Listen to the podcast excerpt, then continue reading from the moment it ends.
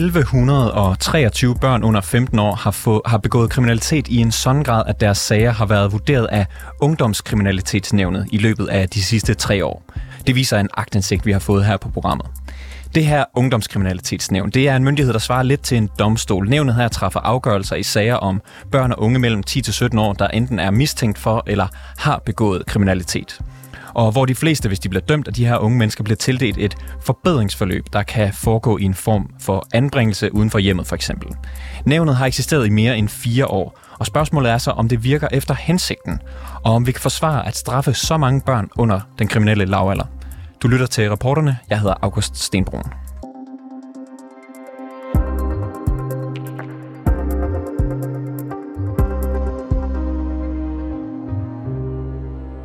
Ungdomskriminalitetsnævnet det blev født i 2019 for at gøre op med bandernes rekruttering af børn og unge.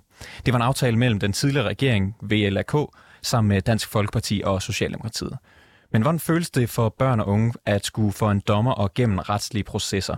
Det har min kollega Camille Michel Mikkelsen talt med flere unge om, og de, de, de har alle sammen fået deres sager behandlet i nævnet. Først skal vi høre 14-årige Jonas, som har frihedsberøvet og banket en ung fyr for at sprede historie om ham. Jonas er ikke hans rigtige navn, skal det lige siges, men af, hensyn, men af hensyn til hans fremtid har vi valgt at kalde ham sådan. Jonas har været i nævnet tre gange. Når du skal nævne, så møder du op ikke med dine øh, sagsbehandlere og forældre. Med mig kom der også øh, en kontaktperson, ikke? Begge to, og så en for det der kriminalforsorgen. Og hvordan vidste du, du skulle i nævnet? Først kom politiet øh, og hentede mig, ikke? og så lavede de en retsending på min værens. Fandt nogle af de der ting, på nogle ofre, så, hvad hedder det, så var det, jeg var i skole på det tidspunkt, ikke? så kom de derhen og hentede mig. Så blev jeg kørt til stationen, og så afhørte de mig.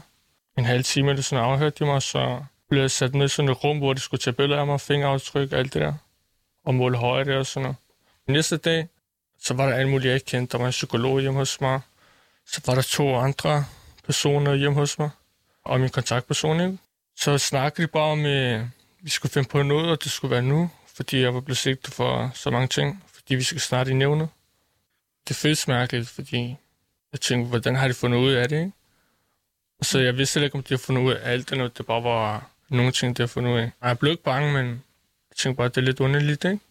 Det her, det sker så, at der kommer politi, og der sidder psykologer og sagsbehandlere, og folk, du faktisk ikke kender hjemme hos dig. Ja. Og så skal du så få nævnet. Kan du ikke beskrive, hvordan er det at sidde i nævnet? Det, stille og roligt faktisk. Man er lidt nervøs, ikke? fordi de snakker om øh, anbringelse, men det blev ikke til noget. Så du er dig, og hvem sidder der så ellers? Hvordan ser det ud derinde? Der, der er sådan et langt bord. Så sidder jeg i midten, og dommeren over for mig, og så sidder mine forældre, og så sagsbehandler i den der højre ende, og der er en for kriminalforsorgen i den anden. Ja, så man føler ligesom, at man bliver sat for en dommer, eller hvad? Nu siger du, dommeren sidder lige over for dig. Ja, hun sidder over for mig. Og hvad gør hun så? Læser hun dine sigtelser Nej, op? hun læser dem ikke op. Hun snakker om nogle ting, ikke? Og det kunne for eksempel være anbringelse? Ja, hun snakker om, hvad de skal finde ud af, hvad vi synes, der er bedst, og om vi har fundet på nogle idéer ikke, med kommunen. Og taler du mere om det her? Altså siger du, hvad du har lyst til? Ja, så spørger de også mig, så ved. Og hvad havde du lyst til, da du sad derinde? Hvad tænkte du, der kunne hjælpe? Kommunens plan. Og kan du ikke fortælle mig, hvad er nogle af de sanktioner, du har fået? Altså, hvad, Altså, jeg har fået hjemkomstsider, og så har jeg fået, hvor jeg skal være med i, i en fritidsklub. Så skal jeg gå til nogle fritidsaktiviteter. Og så skulle jeg have to øh, personer på mig, ikke? 24-7. Hvad er det for nogle... gå alene ud. Okay, så du har nogen med dig overalt, når du går ud og handler, og når du er sammen med dine ja. venner? Udover når jeg er sammen med mine forældre, ikke? Nu siger du, at du skal være hjemme på et bestemt tidspunkt. Det var i hverdagen, var det kl. 21, og weekenderne er 23. Okay. Og fritidsklub, er det, må du selv vælge, hvad du så vil lave? Og... Ja, så kommer jeg bare derned, og så skal jeg være der nogle bestemte tidspunkter, ikke? Så jeg må ikke bare gå. Jeg skulle være der, jeg tror, det var to timer, tre timer. Er det noget, der har hjulpet dig, at du ligesom fik de her sanktioner med hjemtider og fritidsklubben og sådan noget? Hjemtider, jeg føler, det har hjulpet mig lidt, ikke? men det har været svært. Det har været irriterende, hvis mm. man er ude med vennerne, så så siger du, du skal gå nu, ikke? Da vi to talte sammen her den anden dag, så fortalte du faktisk også, at du var kommet til at tænke på offrene. Ja, det tænkte jeg også meget på. Ja, kan du Først for... efter. De har snakket med en kontaktperson om det, ikke? Og hvad er det, de sådan ligesom har gjort dig klogere på? Altså, De har bare sagt, at øh, det var ligesom mange af dem, det var også uskyldige mennesker, ikke? Mm. Som der ikke har gjort noget. Så det er ikke det værre, ikke? og jeg ved, du har mødt en af dem efterfølgende ja. Ja. faktisk. Der er. Kan du ikke fortælle om, hvad der skete der? Jo, jeg mødte ham øh, inde i byen. Så han gå forbi mig, så gik jeg ud til ham sammen med venner, så snakkede vi lidt med ham, men han var ret bange, ikke? Så sagde jeg bare til ham, at øh, fordi han havde jo sagt det om mig, øh, jeg tror, han blev afhørt eller sådan, jeg ved det ikke, når man er offer, ikke? Af politiet, så har han øh, ligesom sagt, hvem jeg var, og sådan, fordi han kendte mig godt. Så tror jeg måske, jeg ville øh, komme efter ham eller sådan noget. Så sagde jeg bare til jeg kommer ikke efter dig, der er, der er ikke mere i det. Den er lukket. Hvad havde du gjort ved ham inden, siden han var så bange? Det er, vi har givet ham en omgang. Hvad betyder det at give nogen en omgang? Vi gav ham nogle øh, slag på hovedet, og Altså, når du så siger det her med, at øh, du har haft alle de her sigtelser for grov kriminalitet og frihedsberøvelse, og hvorfor begik du kriminalitet? altså, meget af det var, fordi vi kødte os, ikke? Det der med uskyldige mennesker, vi kødte os bare. Så nogen, der kiggede, så tog vi lige over til dem. Og, fordi vi tænkte, vi bliver ikke taget. Vi har gjort så mange gange, der skal ikke en skid. Det var nogen, vi kendte, men der var også mange tilfældige. Og er det så ikke meget rimeligt, altså sådan, når du så har frihedsberøvet og givet nogen en omgang, at du så får de her tider, hvor du skal være hjemme kl. 21 eller kl. 23 i weekenderne? Jo, det er meget fint, fordi hvis jeg har blevet længere ude, så har der også sket nogle andre ting, ikke? Det hjælper mig, men det, det er irriterende, det er det. Tror du, at du kan holde dig på den rene sti, eller tror du, at du kommer til at falde tilbage? Jeg tror godt, jeg vil kunne holde mig på måtten, men jeg tror, at der vil altid være nogle små ting, ikke? Men ikke nogle store ting eller nødvendige ting. Hvad kunne sådan nogle små ting være?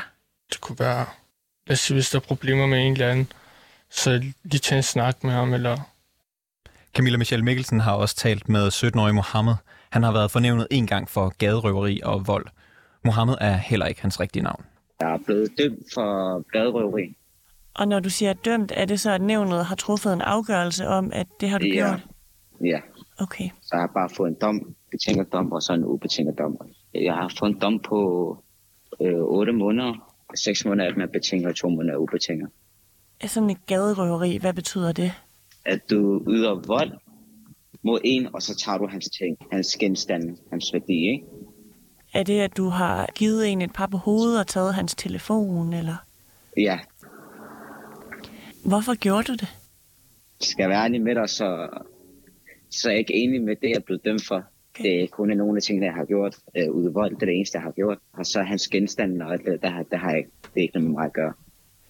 Var det tilfældigt, at du udøvede vold på ham, eller var det ligesom noget, du Ja. havde planlagt? Det var tilfældigt.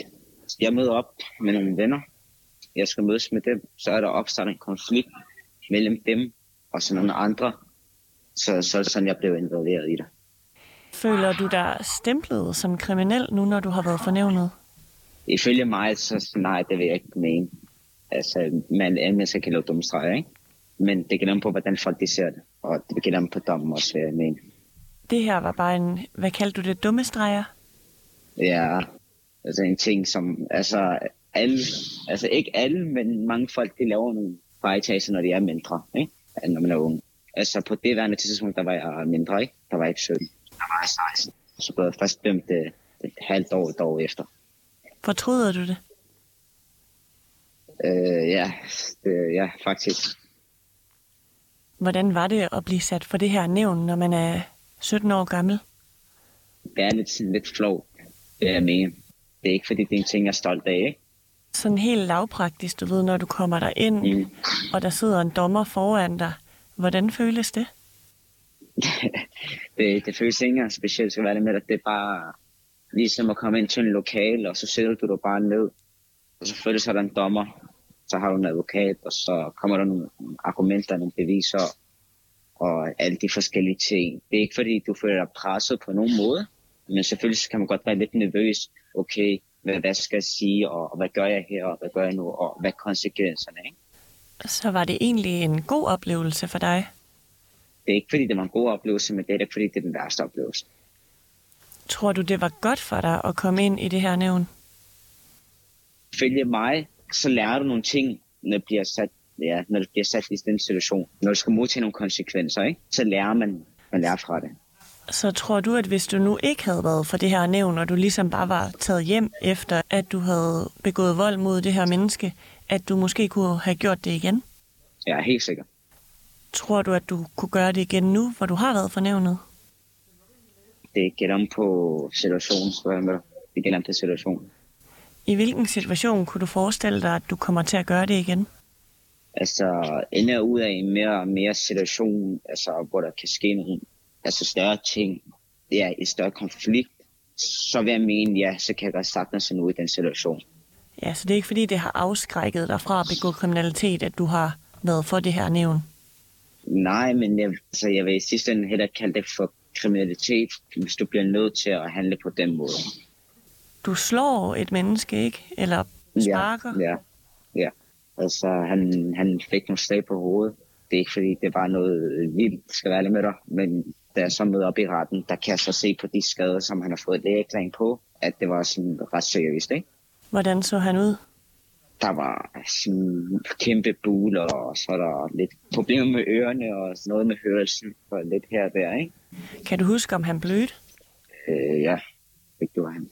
Når vi så sidder og snakker om det her nu, at han blødte, og han havde fået nogle buler, synes du så, det lyder alvorligt? Altså, ja, det, det gør det jo. Jeg skal afzone en dom. Og så har du fodlænker på nu? Ja. Er det din oplevelse, at det er anderledes at være for det her ungdomskriminalitetsnævn, end det er at være for en rigtig domstol? Der er faktisk, øh, ifølge mig, så var det chokeret over det.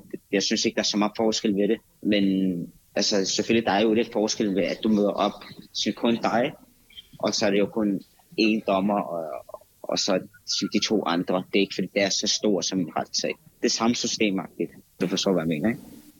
Synes du, at det burde være sådan, at når man er under 18, at man så kan komme for det her nævn, når man har lavet ting, man ikke må? Det er en god idé, men i sidste ende, så, så handler det ikke om... Altså, nu kan du også være ligeglad og bare blive ved med at gøre de samme ting. Ellers så kan du også arbejde ud fra det. Så tror du, du kommer til at være ligeglad, eller kommer du til at arbejde med det? Altså, jeg kommer til at arbejde med det. Så kommer der nogle vilkår, som du skal overholde. Hvad er det for eksempel, du skal overholde? To gange om ugen, mindst skal jeg, hvad hedder det nu, enten have et fritidsaktivitet eller et arbejde. Det, vil sige, det kan være en af vilkårene. De vilkår er på stand, for standby, der er allerede gang med at afzone en dom. Jeg har min fodlænke. Jeg kan ikke afzone flere domme, når man, når man siger det på den måde. Jeg er egentlig bare nysgerrig på det her med nævnet. Det er fordi, jeg har været til den der konference i dag, og der er der nogen, der er ret bekymrede for, at hvis man ligesom stempler unge som kriminelle, så bliver de også kriminelle. Så jeg tænkte bare på, om du havde sådan en følelse af, at du er kriminel, fordi du har været i det her nævn. Ja, både og, vil jeg mene. Altså, nu, hvordan jeg føler, så føler jeg mig ikke som kriminel. Men ja, jeg er blevet sådan stemplet som en kriminel. Jeg var lidt chokeret over det. Ja, jeg tog bare imod det. Har du sådan en følelse af, at du burde sige undskyld? Nej, ifølge mig, så synes jeg, at han har fortjent det. Hvad er det, der gør, at han havde fortjent det? Han har selv lagt op til den. Jeg må sige det på den måde. Var det det værd så for dig, at du ligesom har en fodlænke nu? Selvfølgelig nej, men jeg må tage imod mine konsekvenser jo. Det er jo sådan, det er jo. Jeg forventer altid det værste. Selvfølgelig, jeg vil lige tænke mig en gang til, før jeg lige handler. I stedet for sådan at, for eksempel at handle med det samme, så jeg lige, okay, er det en god idé at gøre det? Justitia, Red Barnet og Børns Vilkår udkom i går med rapporten Børn og unges retssikkerhed i ungdomskriminalitetsnævnet. Her peger de på, at børn, der havner i nævnet, øh, har en oplevelse af at blive behandlet som kriminelle. Amalie Bang, du er jurist hos Red Barnet. Velkommen til. Tak skal du have. Øh, formålet med det her nævn, det var jo et ønske om at skride ind tidligt og konsekvent, så børn ikke ender i en kriminel løbebane. Og hvordan er det gået? Den rapport, vi har lavet, den ser ikke på effekterne af ungdomskriminalitetsnævnet. Øhm, den rejser en række problemstillinger om børn og unges retssikkerhed og deres oplevelse af processen i ungdomskriminalitetsnævnet. Og hvordan går det så med den retssikkerhed? Ja, her er konklusionen i rapporten, at der er en række brister i beskyttelsen af børns retssikkerhed. Det gælder for eksempel det faktum, at 10-14-årige kommer fra nævnet på baggrund af politiets mistanke om begået kriminalitet. Den mistanke, den efterprøves aldrig, og så gælder det klageadgangen, som vi mener bør udvides, og så er der problematikker i forhold til sagsoplysning. Hos både de børn og en række fagpersoner, som vi har talt med, der er det en oplevelse af, at processen i nævnet simpelthen ikke er, er børnevenlig, og der bliver ikke taget ordentligt hånd om børnene og gjort nok for at gøre det til, til en tryg og god oplevelse. Så hvis man lige skal prøve at spørge igen, øh, har det virket det her? Altså, det vi ser, det er i hvert fald, at øh, de retssikkerhedsmæssige brister, som har været der hele tiden, de er der stadigvæk. I rapporten der anbefaler I blandt andet at afskaffe nævnet for børn og unge i alderen 10-14 år. Det er jo dem, vi har hørt, der var en del sager om i dag, 1123, så vidt jeg husker de seneste tre år. Betyder det, at I mener, at det ikke skal have konsekvenser at begå kriminalitet, hvis man er 14 år gammel? Det er klart, at der skal sættes ind, når et barn begår en handling, øh, som hvis det havde været øh, en over den kriminelle lav, eller som havde øh, begået den, ville være et brud på straffeloven. Øhm, FN's børnekomité, de siger helt tydeligt, at børn under den kriminelle lavla, de skal ikke sættes ind i en kriminaliserende kontekst. Så vi mener i tråd med børnekomiteen, at sager om mindre børn, altså børn, som er under den kriminelle lav, eller de 10-14-årige, som kommer på kant med loven, det skal behandles i det sociale system, og ikke i et nævn, hvor kriminalitet... Men det skal stadig have konsekvenser? at det er klart, at man skal, man skal hjælpe de børn, som er kommet ud øh, på det her. Øh, Men ja. i, i, i form af en, en konsekvens, altså en straf, eller skal de hjælpes? Det er der, man kan sige, at, at børnesynet kan være forskelligt, og som børnerettighedsorganisation, så mener vi, at der er nogle børn her, som har brug for hjælp. Så det skal være straffrit at begå noget øh, kriminelt, hvis man er 14 år gammel? Ja, det hele grundsynet i øh, børnekonventionen, FN's børnekonvention, det er, at vi straffer ikke børn, som er under den kriminelle lavalder. Så konsekvensen skal være, at man skal have hjælp, man skal hjælpes ud af det her? Ja, konsekvensen kan man sige, det er, at vi ser på, hvordan kan vi hjælpe det her barn øh, på ret kant videre, ja. Justitsminister Peter Hummelgaard, han fortalte til den her konference, der var øh, torsdag, at færre 10-14-årige begår ny kriminalitet, efter deres sag har været fornævnet. Giver det ikke nævnet en berettigelse? Der er mange usikkerheder forbundet med Justitsministeriets nye rapport. Øhm, når det er sagt, så ville det, selv hvis nævnet havde en helt utrolig effekt, og det er så ikke det, vi ser, så vil det stadig være problematisk, at man negligerer børns retssikkerhedsgarantier og sætter dem ind i den her strafferetlige kontekst, hvor de ikke hører hjemme. Og der vil jeg lige sige igen, de 10-14-årige børn, de kommer i nævnet på baggrund af en mistanke, som aldrig bliver efterprøvet, øhm, før børnene bliver trukket ind i den her proces, hvor de faktisk ikke har mulighed for at sige fra. Det svarer til, at vi pålægger en voksen, som er mistænkt for spirituskørsel, at modtage øh, behandling for alkoholisme. Nævnet det er kommet for at blive, det sagde justitsminister Peter Hummelgaard også til konferencen her. Hvordan burde man så indrette det her nævn? Fordi det er jo kommet for at blive. Vi har en flertalsregering. Hvis vi tager udgangspunkt i, at det bliver ved med at eksistere. Ja, altså øhm, vores hovedkonklusion i rapporten, det er, at de 10-14-årige, de skal i hvert fald ud af nævnet, for de hører ikke hjemme i den, øh, i den kontekst. Der foreslår vi, at, at de bliver grebet af det sociale system. I forhold til selve nævnet, sådan som det ser ud i dag for den gruppe, der så er 15-17 år, som kommer i nævnet på baggrund af en dom, de har fået, øhm, så er det jo en anden proces. Der mener vi, at, øh, at der skal man se på øh, klageadgang i forhold til det, der bliver pålagt, øh, og så skal man se på, om sagsoplysningen i det hele taget er god nok. Altså, nu, nu siger du klageadgang. Kan du ikke lige forklare, hvad, hvad, hvad det var for noget? Øh... Jo, jo, og så kan man sige, der er vi igen inde i nogle øh, principper i børnekonventionen om, at hvis et barn bliver pålagt et eller andet, en afgørelse af en eller anden art, som, som vedrører barnet, jamen, så skal man have ret til at klage over den afgørelse. Altså ligesom man kender fra det voksne retssystem, hvor man kan anke til landsretten for eksempel? Ja, fuldstændig ligesom mit, øh, mit eksempel med, med alkoholistbehandling. Altså selv hvis det er en hjælpeforanstaltning i forbindelse med betinget eller noget, så, så kan man øh, gå videre med det øh, og, og klage over det, hvis man er uenig. Ikke? Og her i ungdomskriminalitetsnævnet, så kan man klage over øh, de mest indgribende afgørelser, såsom anbringelser. Men så er der en række foranstaltninger, som man ikke har mulighed for at klage over. Ja. Hvad er den negative konsekvens ved, at nævnet opererer på den måde, som det gør i dag? Den negative konsekvens, altså der kan man sige, der, der er øh, flere led, men det ene er, er at øh, der er nogle retssikkerhedsgarantier, som ikke er opfyldt, som jeg har nævnt.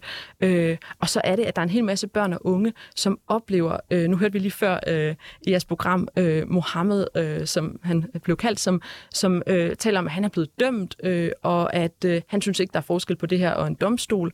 Øh, og, Øh, og der er det selvfølgelig problematisk, at der er nogle børn, som oplever, at de kommer ind i en proces, hvor de ikke øh, bliver hørt godt nok og ikke kommer til ord. Amalie Bang, jurist hos øh, Red Barnet. Tak fordi du besøgte programmet. Tak. Min øh, kollega Camilla Michelle Mikkelsen har været en tur forbi Christiansborg, hvor hun talte med retsordfører for Radikale Venstre, Senior Stampe. Min kollega starter med at spørge, om missionen om at skride ind tidligt over for kriminalitet er lykkedes. Hvis vi skal starte med det positive, så er der jo blevet afsat ressourcer til at træde hurtigere ind, så at sige. Øh, jeg kunne så bare godt have ønsket mig, at de ressourcer ville være brugt ind i det sociale system, som har en masse gode virkemidler, som vi ved virker, men som er trængt på ressourcer. Øh, og jeg tror på, at vi kunne være kommet længere, både med kriminalitetsforebyggelse, men også have taget langt bedre øh, hensyn og højde for børns tag og børns retssikkerhed, hvis vi var gået via det sociale system, i stedet for, så at sige, at lade retspolitikken overtage socialpolitikken. Der udkommer en rapport i dag fra tre markante organisationer. De anbefaler, at vi afskaffer det her nævn helt for børn mellem 10 og 14 år. Hvad tænker du om det?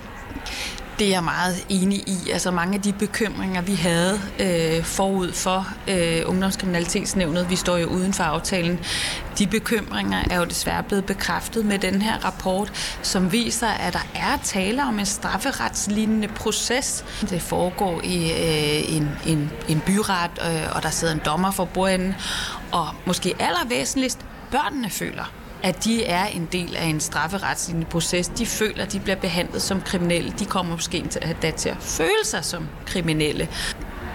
Jeg har talt med nogle af de børn og unge, som har været fornævnet. Blandt andet en, vi kalder Jonas, som er 14 år gammel.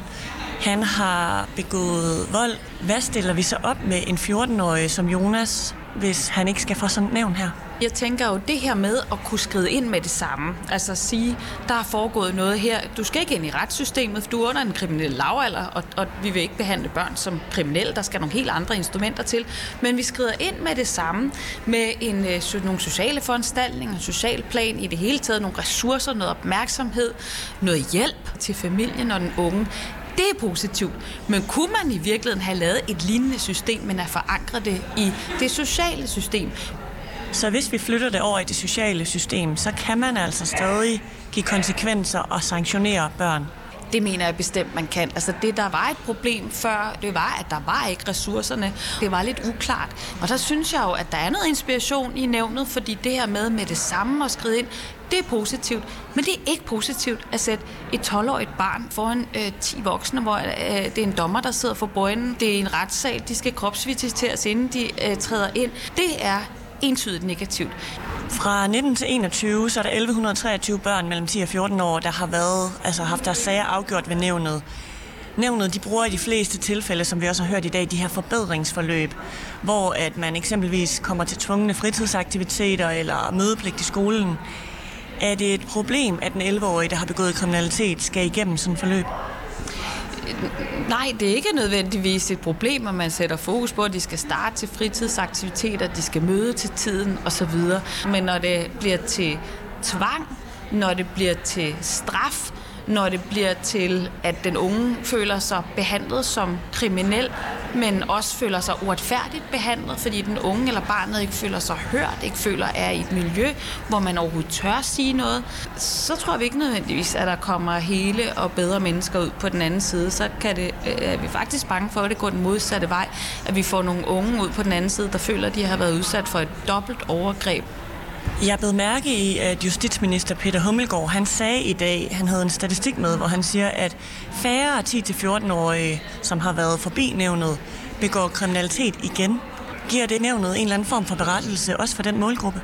Jo, men man sammenligner jo med øh, altså, børn og unge, hvor der ikke har været en, en indsats. Og spørgsmålet er jo så, det når man, man laver en ekstra indsats, ja, det har en effekt. Men hvad hvis du den indsats havde været rent social, og ikke havde været i det restlige system, så at sige? Fordi det, hans statistik viser, ja, det er, der er en mindre øh, recidiv, altså mindre tilbagefald. Der er cirka en mindre ud af 10, der falder tilbage til kriminalitet. Men hvad så med, med de andre, der er blevet en del af systemet? Kommer de i virkeligheden ud øh, i den anden ende med dårligere trivsel, lidt dårligere selvbillede, et dårligere personlig udvikling? Det har vi jo ikke nogen tal for.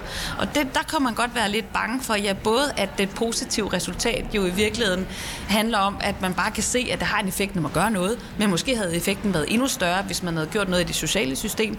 Og det, som statistikken heller ikke viser, det er, jamen, de unge, der kommer igennem, både dem, som, som måske ikke går tilbage til kriminalitet, men også dem, som heller ikke var gået tilbage til kriminalitet i det gamle system, jamen kommer de ud som bedre unge mennesker, der trives bedre. Det ved vi jo ikke noget om, og, og det er jo der, vi, vi er faktisk bange for, at det her det, det kan være decideret skadeligt. Men tror du ikke, at de kommer ud som bedre mennesker, hvis de ikke begår kriminalitet igen? Jo, men som sagt, det resultat, der er, kan jo lige så godt bare være et resultat af, at her bliver der skrevet ind. Men det kunne man jo også godt have gjort, uden at det var i en, øh, i en byretssal med en dommer for bordenden og politibetjente. Ja, sådan lød det altså fra radikale senior Stampe. Min kollega Camilla Michelle Mikkelsen, hun har også inviteret Liberal Alliances retsordfører Steffen Larsen forbi studiet.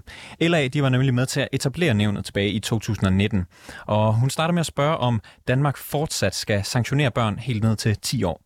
Gruppen af 10-14-årige, der ender i nævnet, normalt, der er ikke så mange 10-årige, 11-årige, der, der ender i nævnet. Den største gruppe er 14-årige. Men det er korrekt, at 10-14-årige kan komme fra nævnet, øh, og så kan der blive pålagt dem nogle ting. For eksempel, at de skal møde i skole, kan blive pålagt dem, at der mm. faktisk skal være en kontrol af det.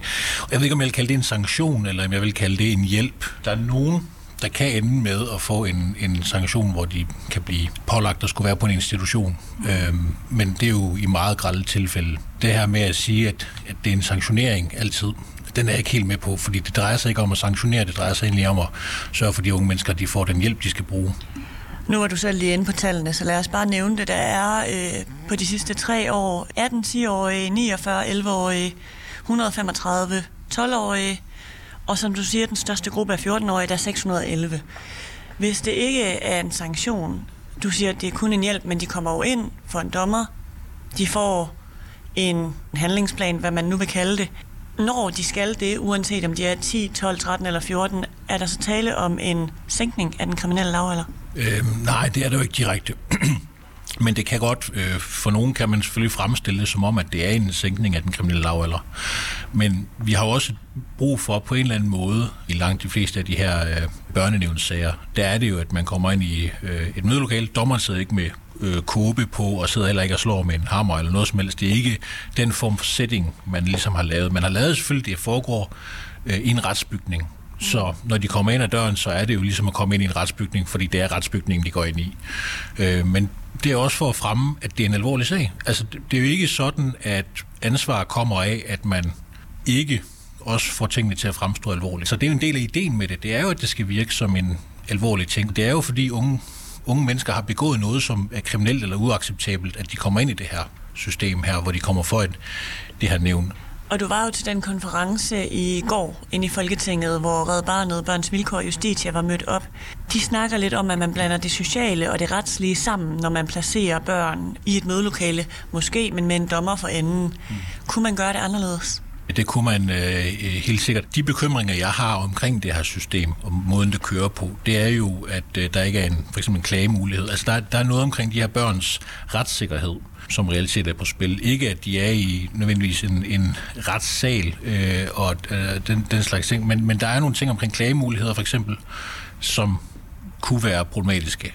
Og så er der også øh, det her princip om, at hvis politiet blot mener, at de her unge mennesker i aldersgruppen 10-14 øh, har gjort noget, så er det nok til, at de kan blive indbragt, hvor der ikke er et, et skyldspørgsmål. Det er der jo for de 15-17-årige, der kommer de jo i det normale retslige system og får afgjort deres skyld, inden at de bliver pålagt at komme for nævnt og, og få den enten hjælp eller øh, hvad man skal kalde det. Altså rigtig meget af det drejer sig om at hjælpe de her unge mennesker her til at forstå det, de gjorde det var forkert, og til også at begynde at tage ansvar for, for deres øh, liv i en sådan grad, de passer deres skole, de passer de institutioner, de skal gå på, hvis de har et fritidshjem eller lignende, at man sørger for, at de faktisk dukker op i ungdomsklubben. Det kalder jeg ikke for en straf eller en sanktion. Men det er i hvert fald en konsekvens. Kan vi blive enige om det? Jo, det er jo en konsekvens af, at man øh, har haft nogle, altså man har nogle ret konkrete problemer, når man ender for et mm. ungdomspolitisk nævn. Det er jo ikke sådan, at når man kommer for nævnet, at så er det fordi, man aldrig har gjort noget forkert. Det er jo fordi, man har ydet herreværk, vold eller lignende, øh, at man kan ende der. Og knap halvdelen af de sager, der bliver afgjort ved nævnet, det omhandler altså børn under den kriminelle lavalder, altså børn fra 10 til 14 år. Formålet det var, at I vil skrive ind tidligt og konsekvent, så børn de ikke ender i en kriminel løbebane på sigt. Er missionen lykkes?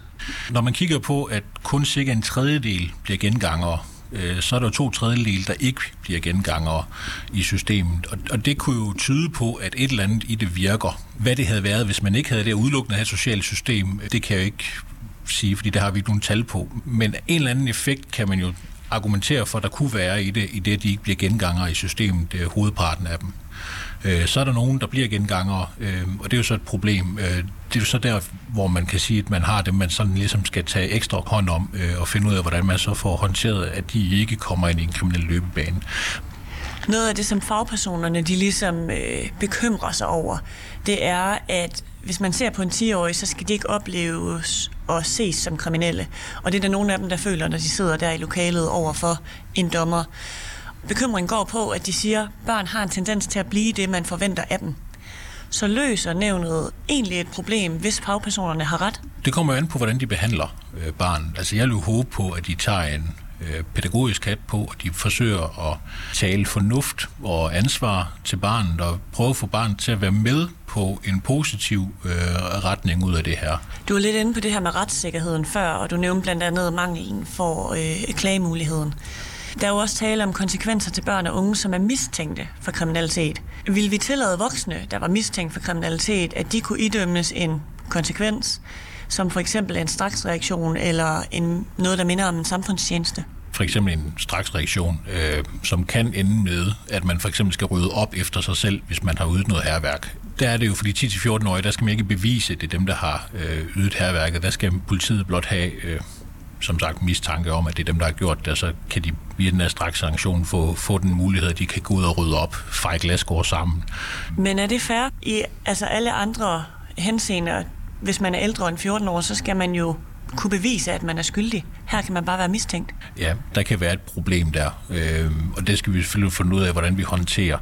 Det er den ene ting. Den anden ting, som jo også er et problem i forhold til deres uh, retssikkerhed, det er, at de 10-14-årige, øh, hvis de bliver afhørt, så har de ikke de samme rettigheder, hvis de bliver afhørt af politiet, har de ikke de samme rettigheder som øh, de 15-17-årige eller resten af befolkningen reelt set. Og det er jo også et problem, fordi en afhøring er jo allerede der, hvor at øh, de, de retsmæssige øh, udfordringer kan starte, hvis politiet kommer til at tage fat i en sådan 10-14-årig, har ikke de samme rettigheder øh, for bisidder og advokatbistand som, som den øvrige befolkning. Og det er altså et problem.